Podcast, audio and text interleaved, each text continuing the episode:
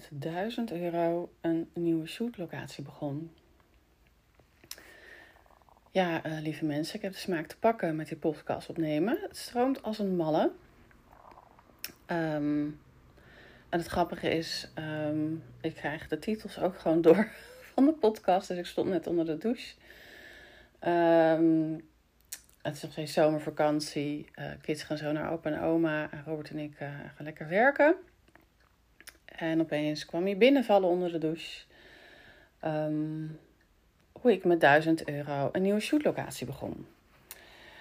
Want ik wil je meenemen, eigenlijk ook in mijn openheid.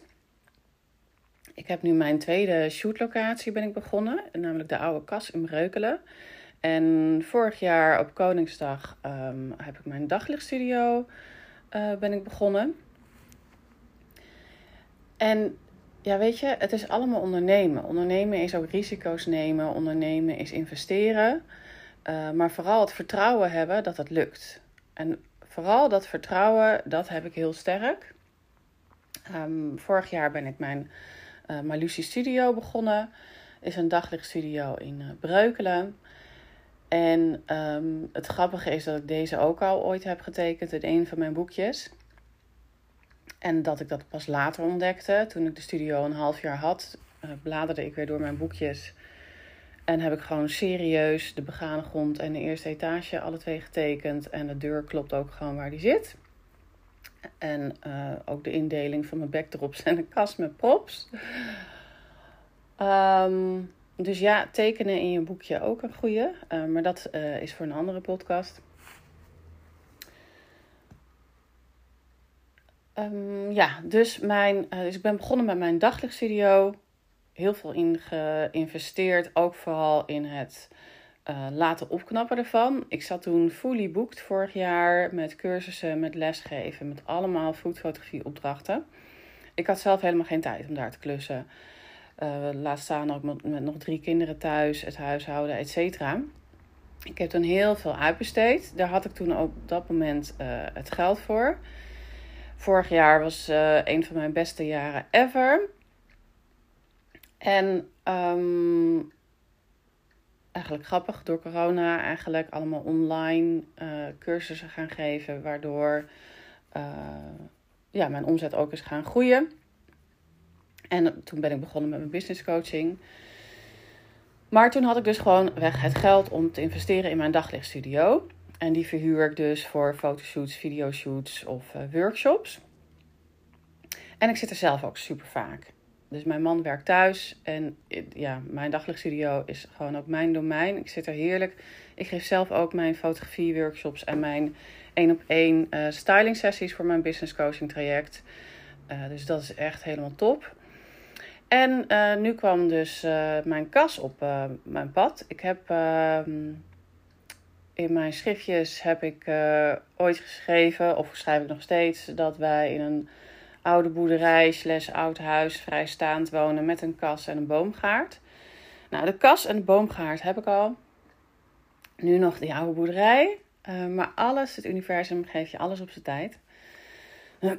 ik fietste namelijk al, uh, ik woon hier in Breukelen, en daar heb je heel mooi rivier uh, de Vecht. En ik fietste al een paar keer langs die oude kassen uh, en met de auto. En elke keer dacht ik, ja, wat, wat doet die tuinman nou met die, met die kassen?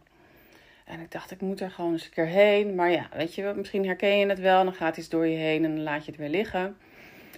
Uh, maar sinds dit jaar heb ik dus veel meer een lege agenda. En heb ik dus werkelijk waar soms in de daglichtstudio dat ik bedenk, wat zal ik eens doen? Vorig jaar had ik dus drie A4'tjes met allemaal to-do's. Uh, taken die ik moest doen. Uh, best wel een bepaalde druk zat erachter. En nu heb ik misschien één of twee dingen die ik moet doen.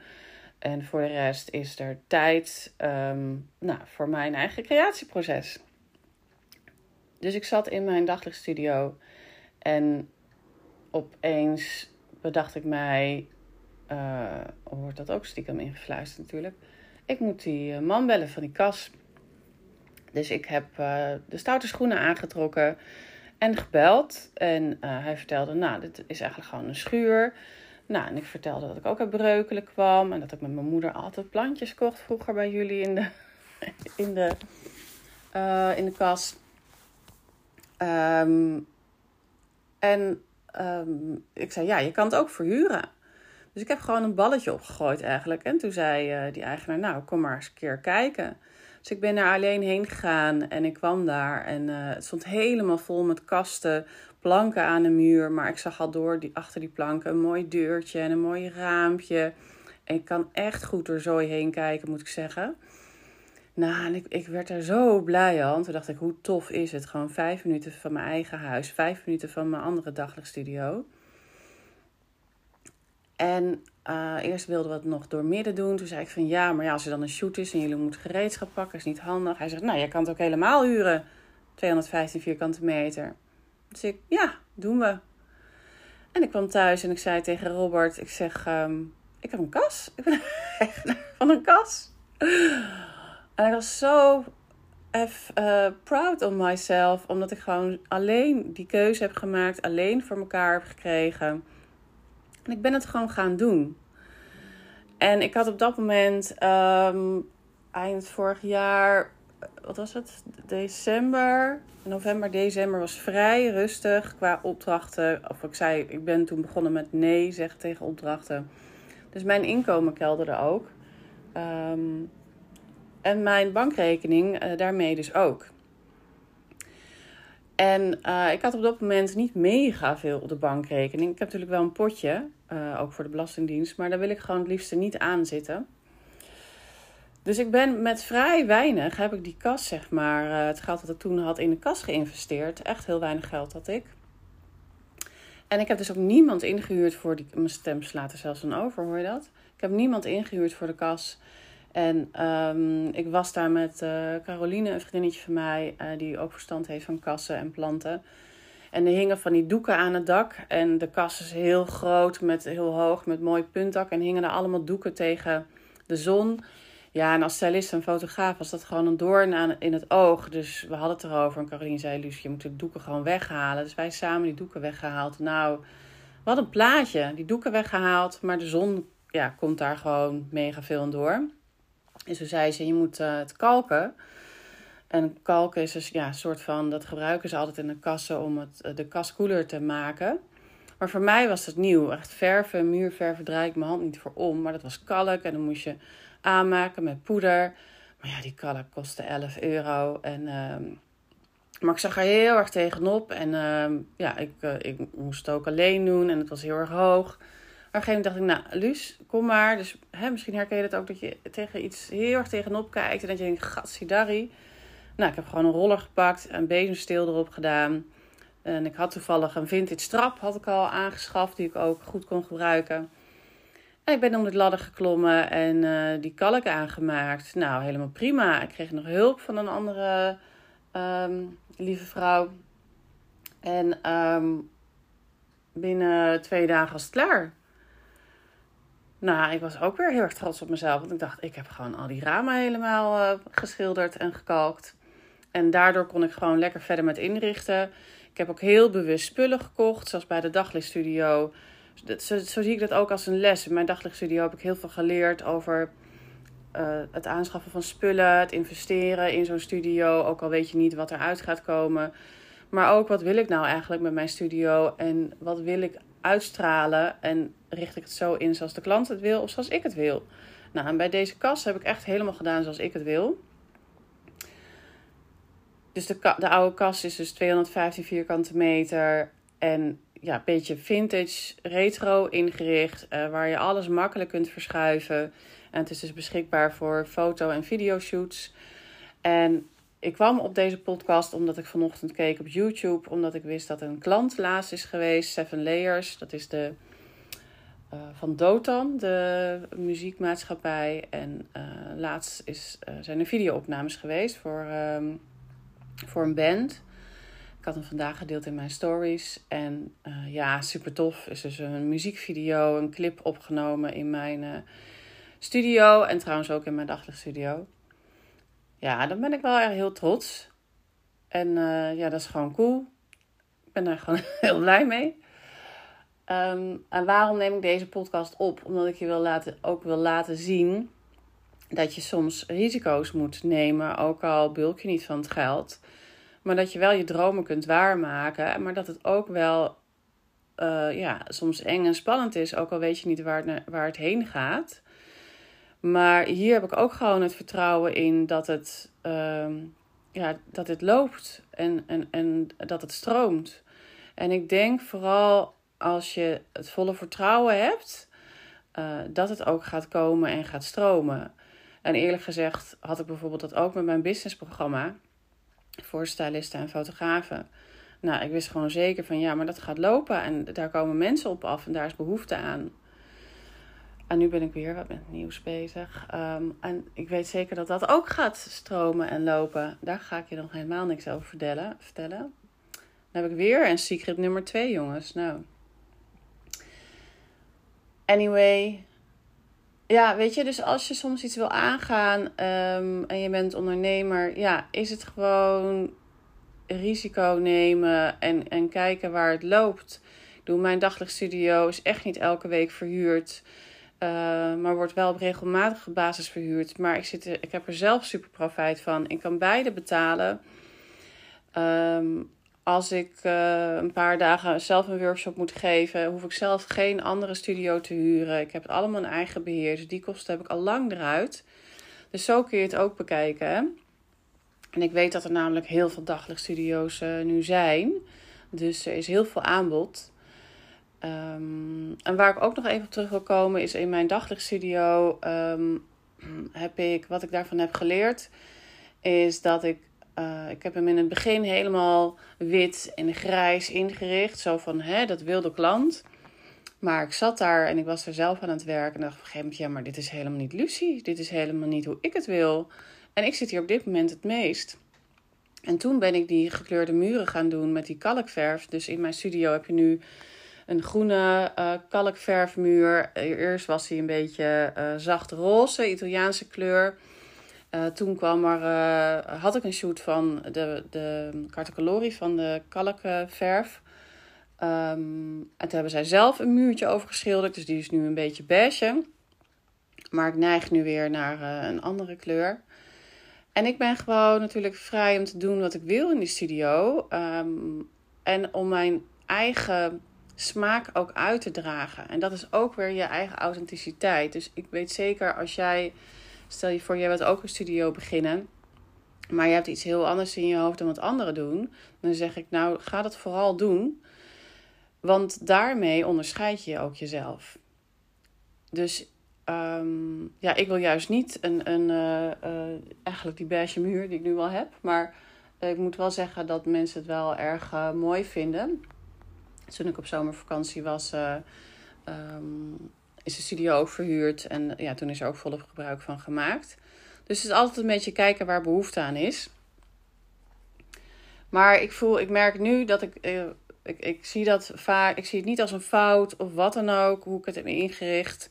Uh, ik zie het meer als een les voor mezelf. En dat ik daardoor nu de kas helemaal kon gaan inrichten zoals ik het wilde. Het grappige is ook, toen ik de daglichtstudio uh, begon, ik heb daar ook een eerste etage en alle kasten zaten vol met extra glazen en spullen en stoelen. Dat stond er allemaal al.